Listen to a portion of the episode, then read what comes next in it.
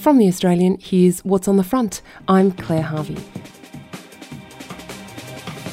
A special bonus episode for you today on the outcome of Chris Dawson's latest trial. He's been found guilty of unlawful carnal knowledge of a 16 year old girl when he was her teacher at Cromer High School on Sydney's Northern Beaches in 1980.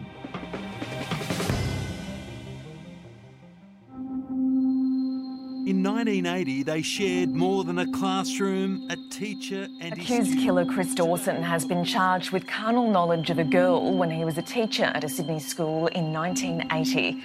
Police Chris Dawson is back in court for a charge relating to. Today, they were forced back together in a Sydney court, reliving a relationship that was allegedly criminal.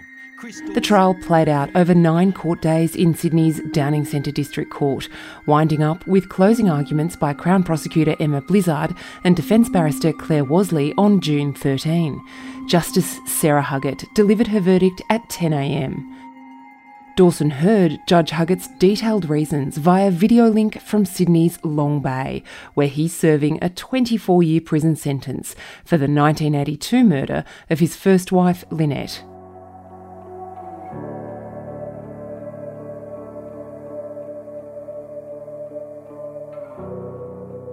Dawson was the subject of the Australians podcast The Teacher's Pet and was convicted on the murder charge by Justice Ian Harrison in the New South Wales Supreme Court following a gruelling 10 week trial in 2022.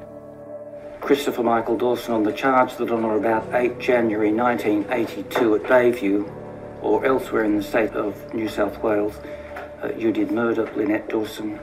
I find you guilty. Mr. Dawson, it will be necessary for you to be taken into custody. Blizzard and Wasley will return to the Downing Centre to make sentencing submissions in the coming weeks.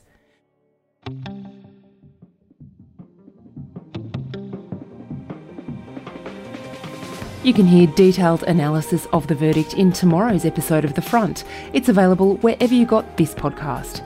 And come back to The Teacher's Accuser at the end of the week to hear about the latest developments in the Teacher's Pet saga from creator Hedley Thomas, as well as national crime correspondent David Murray, senior reporter Matthew Condon, and me, editorial director Claire Harvey.